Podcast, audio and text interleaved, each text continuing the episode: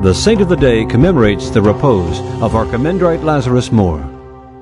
Though he has not been glorified by the Church, Father Lazarus was a pioneer and exemplar of orthodoxy in the West. He was born in England in 1902. In his early manhood, he moved to Western Canada, where he worked as a farm laborer for several years. While working in Alberta, he sensed a call to become a missionary and went to an English missionary college for five years. Sad to say, our sources are unclear about how he came to the Orthodox faith from this unlikely beginning. But in 1934 he spent several weeks on Mount Athos, then lived as a monk in Yugoslavia. He was ordained to the priesthood by Archbishop Theophan, then sent to Palestine to serve the Russian mission in Jerusalem. In 1948, the new state of Israel gave the mission's property to the Soviet Union, and the mission was left dispossessed.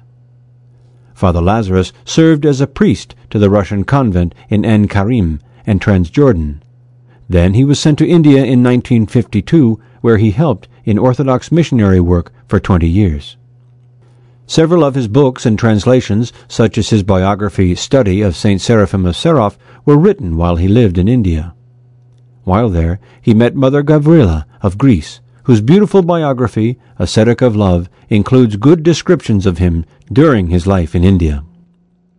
Though very strict in his orthodoxy, he was flexible in externals.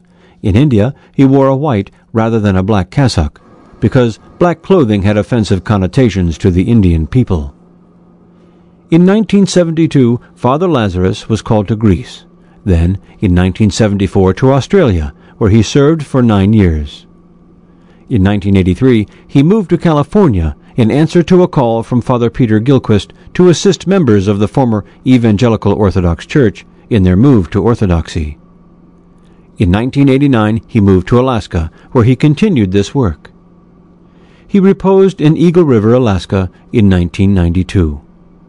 Following is an excerpt from an account of his last days by members of his community in Eagle River. Father always signed his name with TWA, traveling with angels. A few days before his death, after battling cancer many years, faithfully using the Jesus prayer as the medicine for his affliction, the Archangel Michael appeared to help him. His final journey homeward had begun TWA. The time of my departure is at hand. I have fought the good fight. I have finished the race. I have kept the faith. The Saint of the Day can be found in the pages of www.abbamoses.com and is a regular feature of Ancient Faith Radio.